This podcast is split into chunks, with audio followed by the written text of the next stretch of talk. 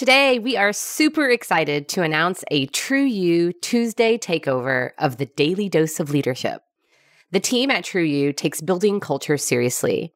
And with the Tuesday takeovers, they will share some of the secret sauce that they use to make building great cultures easy.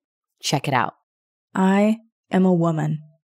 For many years, I did my best to be one of the guys, to tamp down my emotions, to act as though my femaleness was something I could ignore and thus somehow increase my credibility as a professional. It's hard to say that. I didn't feel credible as a professional because I am a woman. That stings because I am a woman.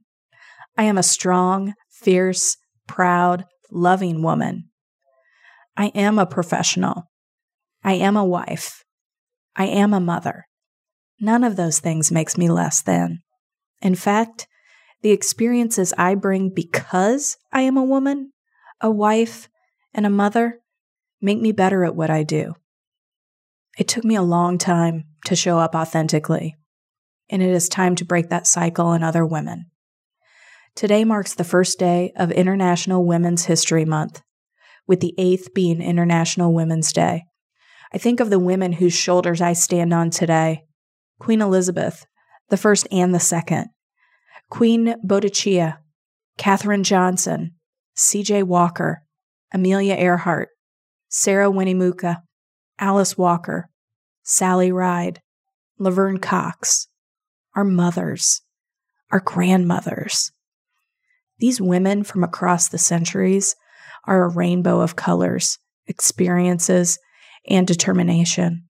Without them and thousands more, I would not stand where I am today.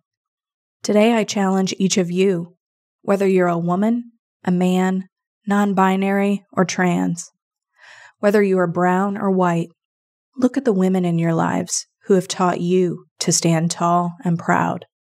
Write down their names and how they've impacted you, and take a moment to celebrate them and you.